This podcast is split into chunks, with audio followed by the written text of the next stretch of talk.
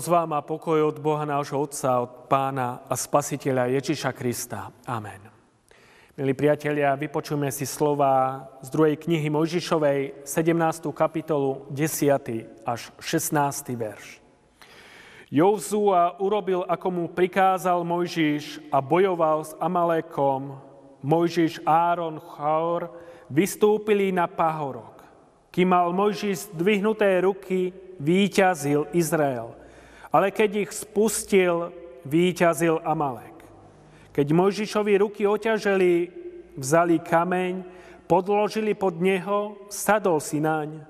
Áron a Chúr podopierali jeho ruky, jeden z jednej, druhý z druhej strany. Tak zostali jeho ramena pevné až do západu slnka. Jozua ostrým meča premohol Amaleka a jeho ľud. Hospodin povedal Mojžišovi, napíš to do knihy na pamiatku a vštep to Jozuovi do pamäti, lebo úplne vytriem spod neba pamiatku na Amaleka. Mojžiš postavil oltár a dal mu meno Hospodin je moja korúhva. Lebo povedal, ruku na korúhvu hospodinovu Hospodin bude bojovať proti Amalekovi z pokolenia na pokolenie. Amen. Milí priatelia, cesta Božieho ľudu nebola jednoduchá. Keď Židov pán Boh vyviedol z egyptského otroctva a viedol ich púšťou do zasľúbenej zeme, ktorú pán Boh učinil, bolo to ťažké. Ich vodca Mojžiš vždycky sa riadil Božími prikázaniami. A keď Izrael napadli Amalekovci, kočovný kmeň žijúci v nebeckej a sinajskej oblasti, tak Mojžiš dal príkaz Jozuovi brániť sa proti Amalekovcom. A Mojžiš vystúpil s bratom Áronom a Chúrom na vrchol Pahorku kde zdvihol ruky k nebesiam. Tým Mojžiš poukázal na svoju závislosť na hospodinovi a vieru v trojdeného. Keď sila a víťazstvo Izraela spočívali jedine na vytrvalom prístupe k Pánu Bohu v modlitbe, teda, teda viere a poslušnosti Pánu Bohu. A keď Mojžišová modlitba prestala, prúd Božej moci smerom k jeho ľudu tiež ústal. Čiže ako slovo uvádza, keď Mojžiš nedržal ruky hore, spustil ich, tak izraelský ľud prehrával. A práve preto Mojžiš držal ruky hore a keď nevládal, podobieral mu ich Áron a Chúr. A tento Boží princíp ostáva v platnosti v rámci aj novej zmluvy. Čo by asi povedali, bratia a sestry, vaši kolegovia v práci alebo vaši spolužiaci na tento príbeh, ak by sme im ho vyrozprávali? Čo by povedali, ak by sme sa začali modliť pred svojou prácou, pri ráno, pri nastupe do školy alebo pred maturitnou skúškou, čo by povedali na našu modlitbu? Asi by sa pousmiali.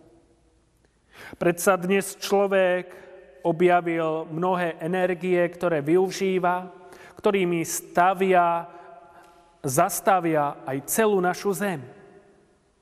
A podľa tohto dnešného človeka teda nie je modlitba, ale ľudský rozum, ľudská sila, to je to dôležité.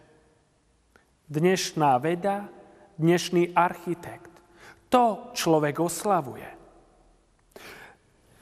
A skúsme dnes, bratia a sestry, pouvažovať nad tým, ako by sme dnes priviedli dnešného človeka práve k modlitbe. Započúvajme sa do svedectva jedného z najslávnejších prírodovedcov, technikov 20. storočia, Wernera von Brauna.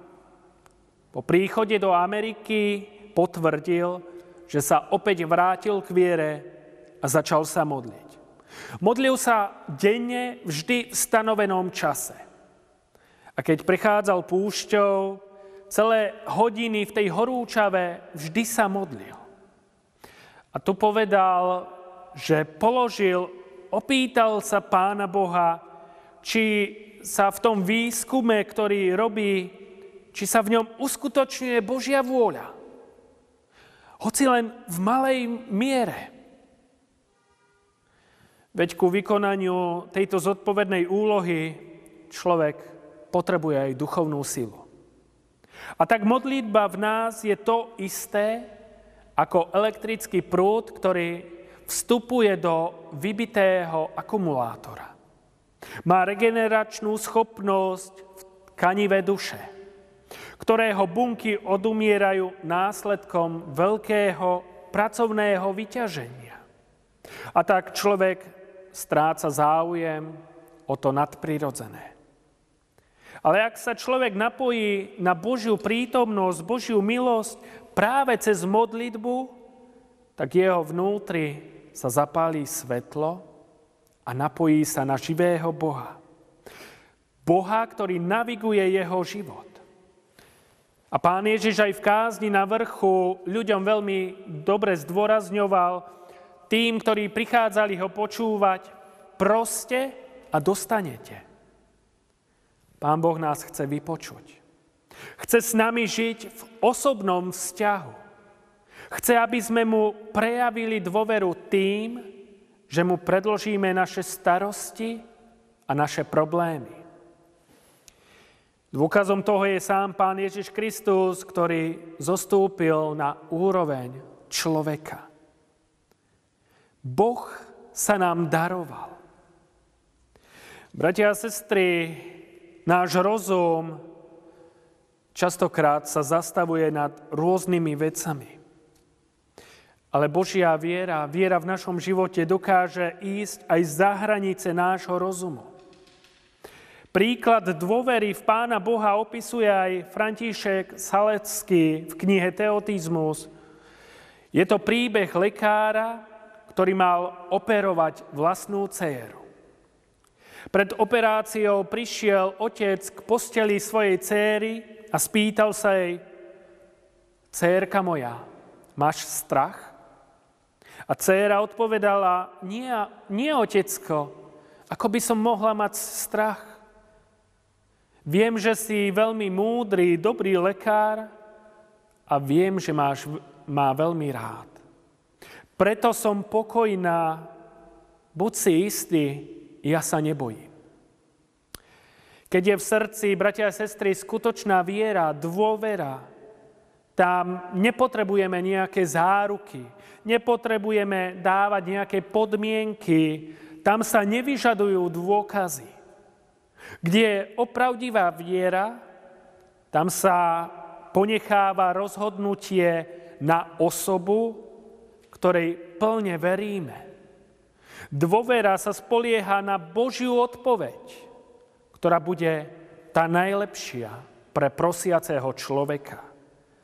A takto prosiaci človek s takouto dôverou získa pokoj aj pre svoje vnútro. A tak zdvihníme svoje ruky k modlitbe každý deň, zdvihníme ruky, aby prinesli požehnanie ktoré nášmu vnútru dáva pokoj, istotu.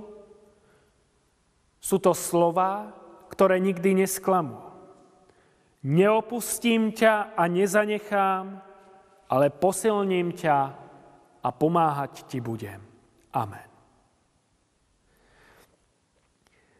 Drahý nebeský Bože, veľmi dobre si uvedomujeme, ako častokrát zabúdame na dobrodenia, ktoré nám dávaš aj skrze napojenie na Teba a to modlitbu. Ďakujeme Ti za to, že nás vyučuješ k tomu a vedieš, aby sme tak ako Mojžiš aj my dvíhali ruky k Tebe a volali. Ty si ten živý prameň, ktorý nám dáva na každý deň dostatok síl, dostatok múdrosti, aby sme vedeli správne kormidlovať v našom živote.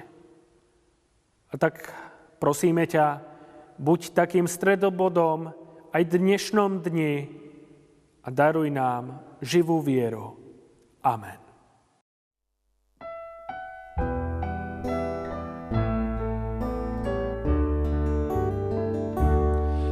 Shaddai, El Shaddai, El Eliona Adonai, Ty si vždycky ten istý, včera, dnes i na veky. El Shaddai,